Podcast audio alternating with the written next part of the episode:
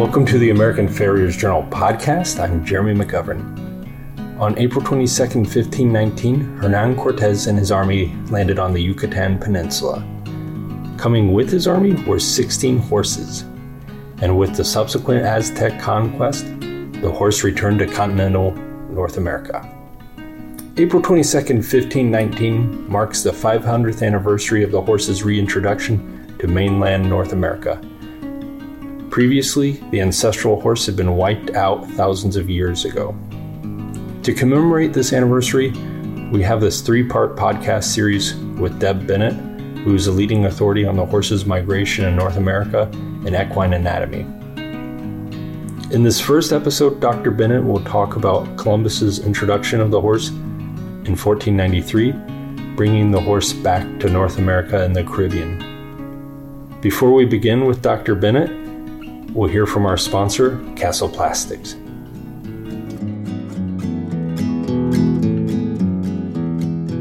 Castle Plastics is a fifth generation family owned and operated injection molding manufacturing business.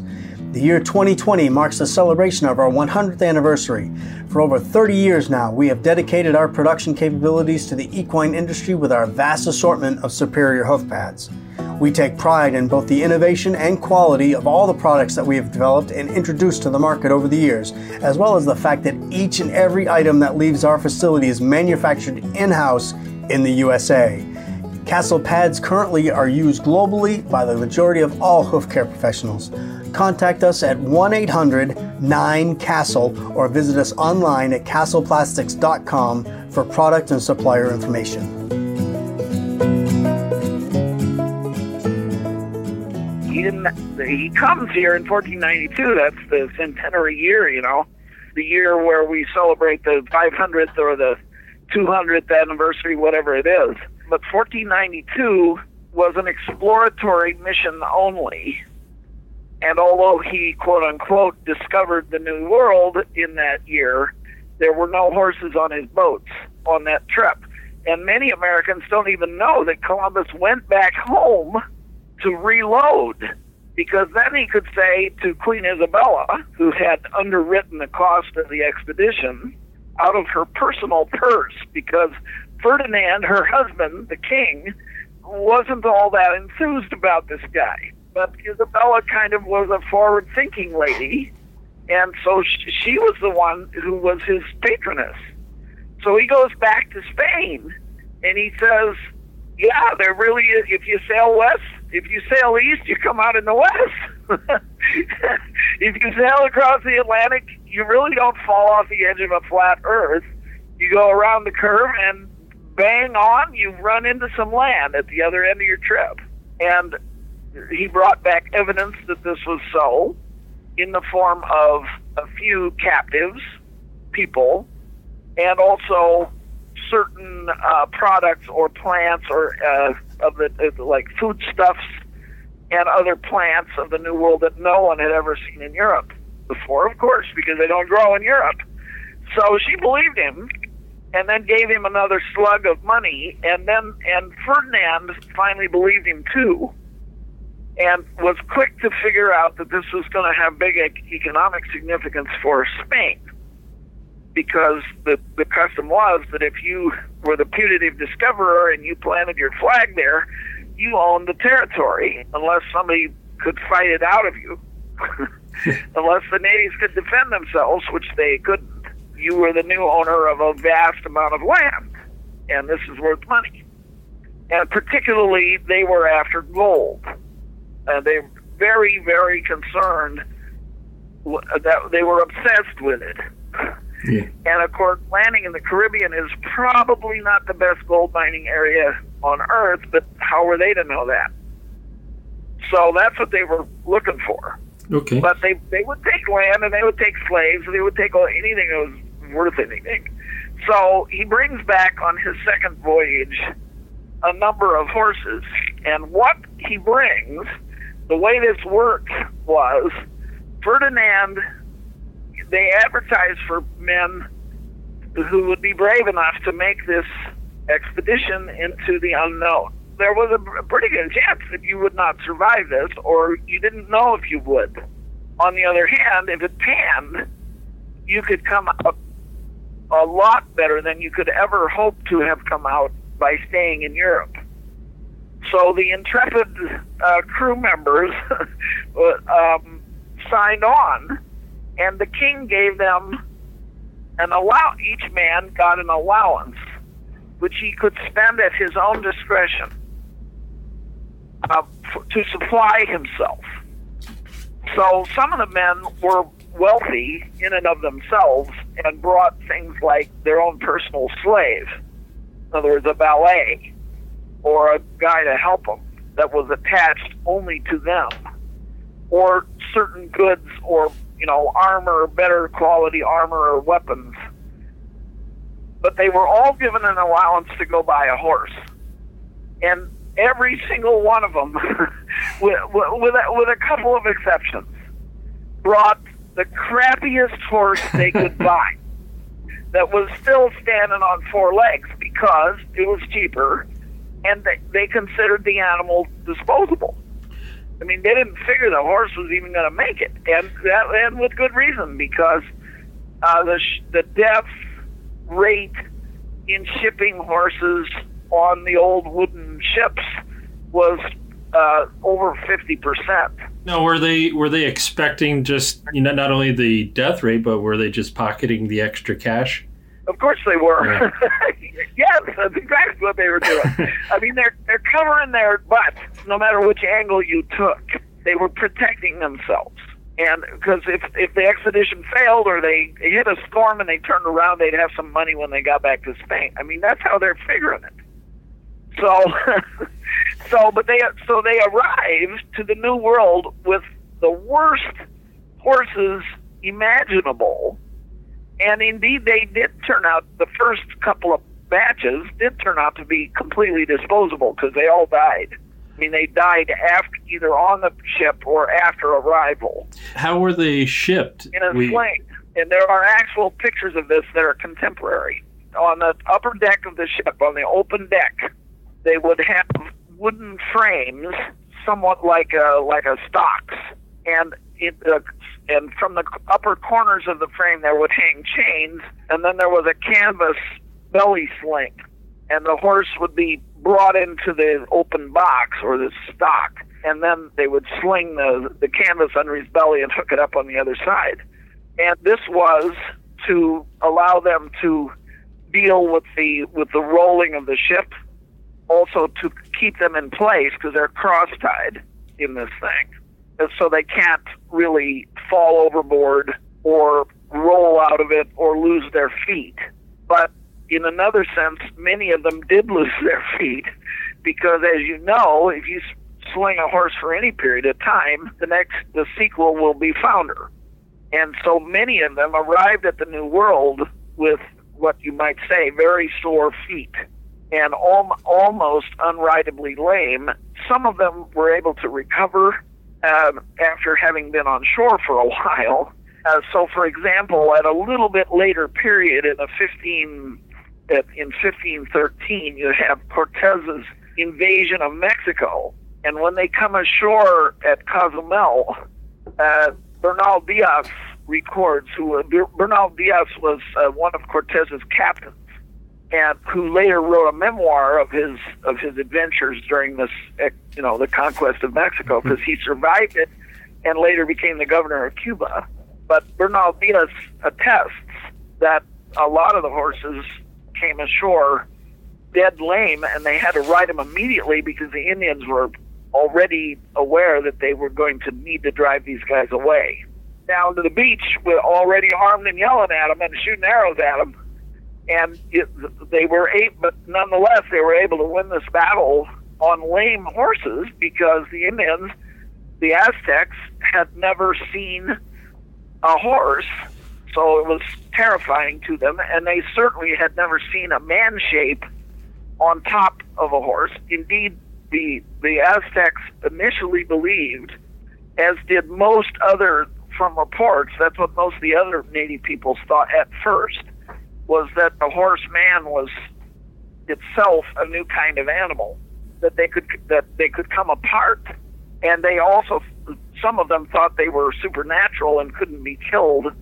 So the Aztec chieftains, who were smarter and realized what the real deal was, made an effort in every battle to chop the dead horses' bodies up and ship the parts or have them taken by courier to every local village so that they could have proof that this was killable, that they, that the horse was not a supernatural animal and could be killed.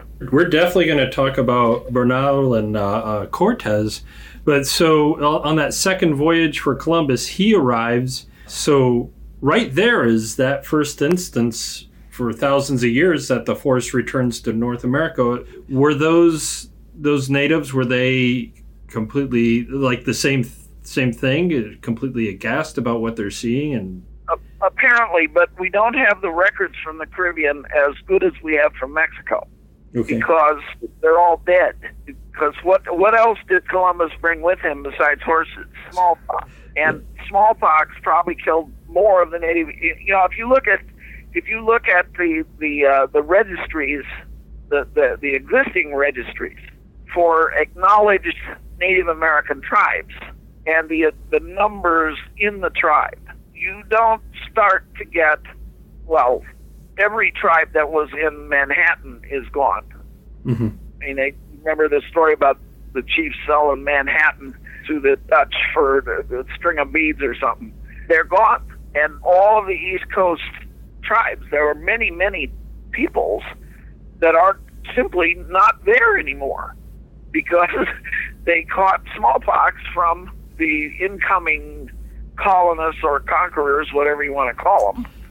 And uh, whereas Europeans had some immunity to this disease because it had been among them for thousands of years, but not Native Americans.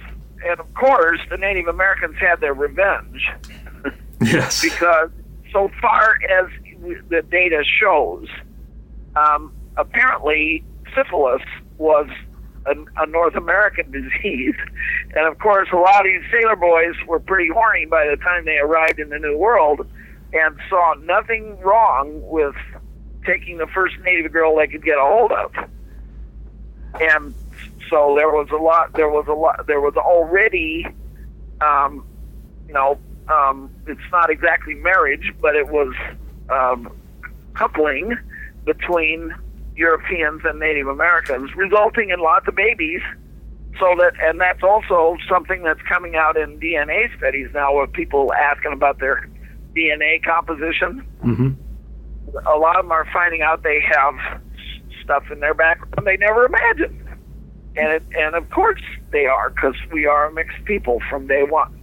So as Columbus arrives, you know, and then we have the subsequent uh, two other voyages by him we're starting to get more and I'd imagine better quality Spanish horses. What what are the blood stocks yeah, we're seeing? It, it evolves. Okay. Because as as they got rooted, as they they started to build forts, they they enslaved um, the the people that did not uh, die of smallpox. They tried to force them to farm for them. They tried to force them to forage for them, uh, fairly successfully and they they made false alliances. They were slimy as far as their political dealings. And they lied to the natives all the time, and the natives did their best to to uh, to retaliate, in, sometimes in kind, sometimes savagely. But the Europeans were uh, at least equally savage. So it's a two-way street there. Mm-hmm. And in my book, I am I'm at some pains to be fair about this. It's not that the Europeans were, are to be looked at as completely at fault. They had their attitude and their reasons for doing what they did. And the Native Americans were not always just uh, the innocent victims either. Although in the in the end they got the short end of the stick, I will have to agree. Yeah. But uh, so as the Europeans got more established, and began to increase in number. More ships came, bringing more men, and finally women. As that, as they then started to turn it into a colony and not just a conquering expedition, there came the opportunity to actually breed horses. And so, for about the first century after Columbus's arrival, they can the king continues after Ferdinand uh, retires and then dies. In comes Charles V, Carlos Cinco, okay, the, from the cigar package, okay, him. and uh, so he takes over the kingship as a as a teenage boy when he acceded to the throne as being uh, the nearest relative of Ferdinand. And he turned out to be a pretty good king and later became Holy Roman Emperor. So, because he had the Habsburg, uh, his mother was a Habsburg, so he had some rights uh, to territory in Central Europe, like Austria. So he's an important guy, and he's got the money, and he's got the smarts. So he continues to grant them because the king had to give them every little thing. And he also had to you had to get permission from the king to go conquer a new territory. Because if you if you happen to win out on this, you would then be the governor of that territory and the king needed to know that you were his man, you know?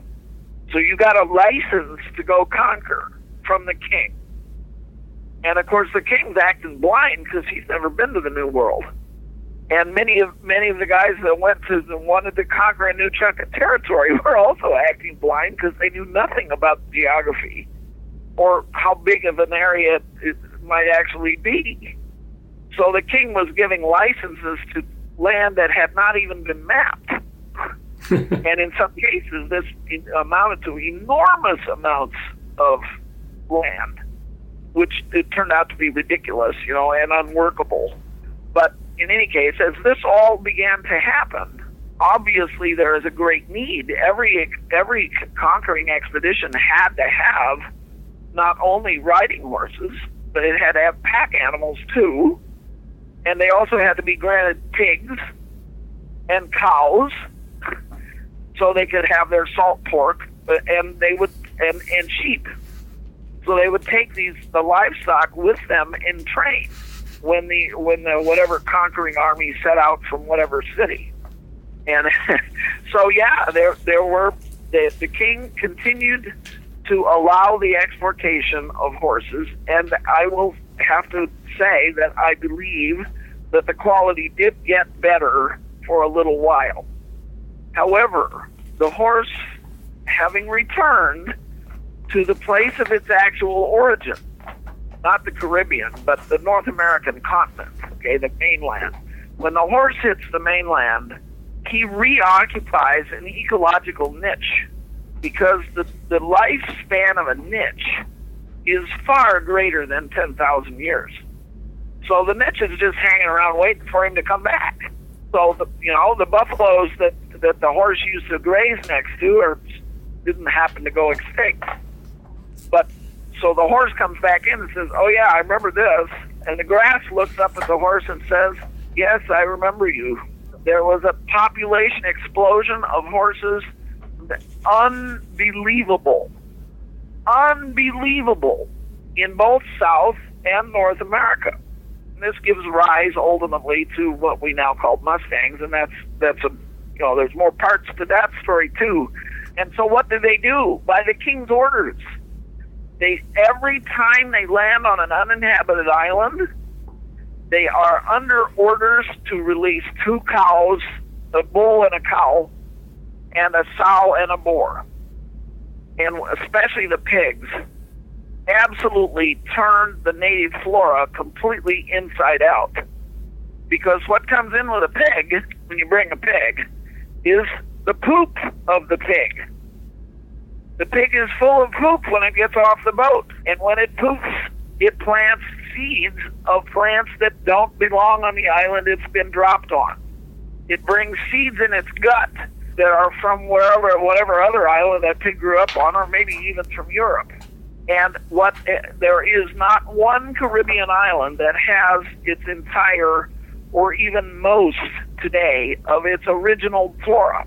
They're all second growth altered and sometimes because like in Bermuda they would they completely log the place off and turn it into sugarcane plantations during the colonial period.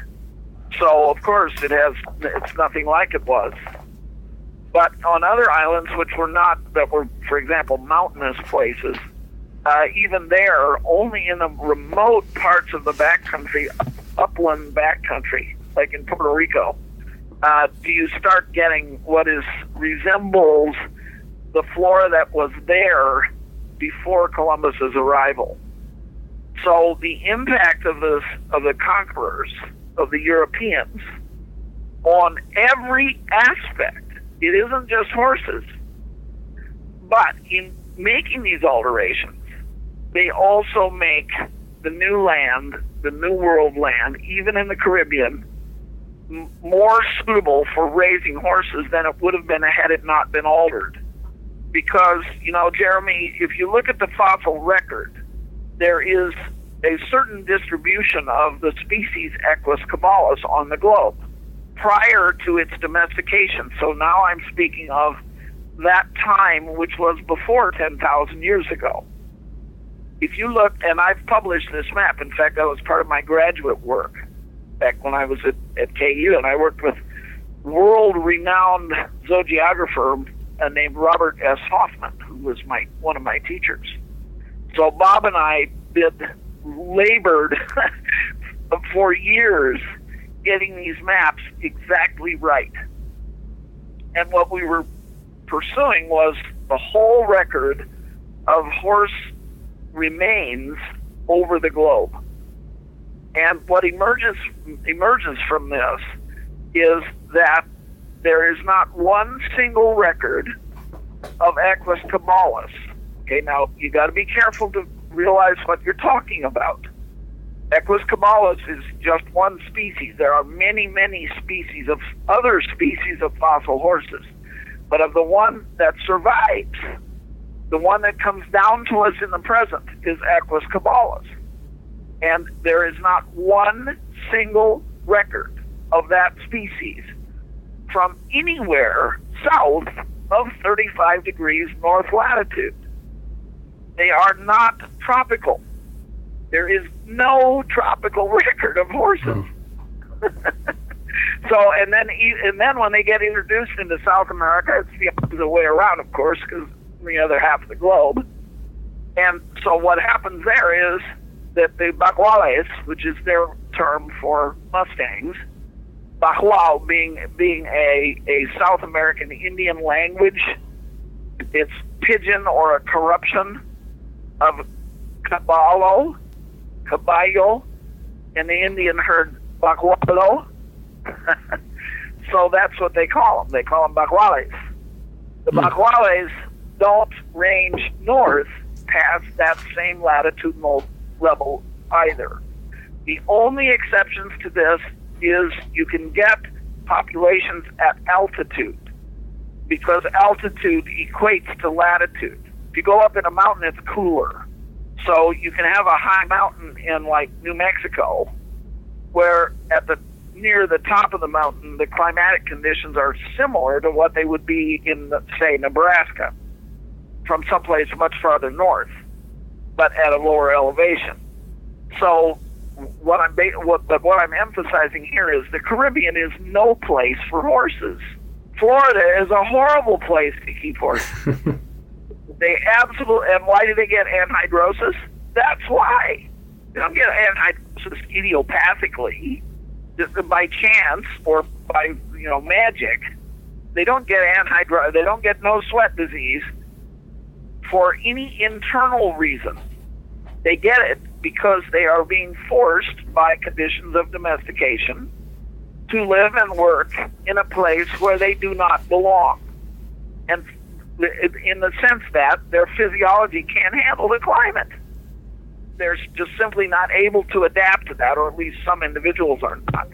Yeah. Some are better at it. So if we were to take the whole horse show industry in Wellington and replace all the thoroughbreds and warmbloods that are down there and the Arabs or whatever else they are, and take those all out of there, quarter horses, take them away, and replace them with Venezuelan ganados, which are the horses that for the last 500 years have adapted by death, and which is to say natural selection, to conditions in the swamplands of equatorial Venezuela and Ecuador, they would be fine. Those horses don't get anhidrosis because all the ones in that population over the last 500 years that got anhidrosis did not survive to reproduce.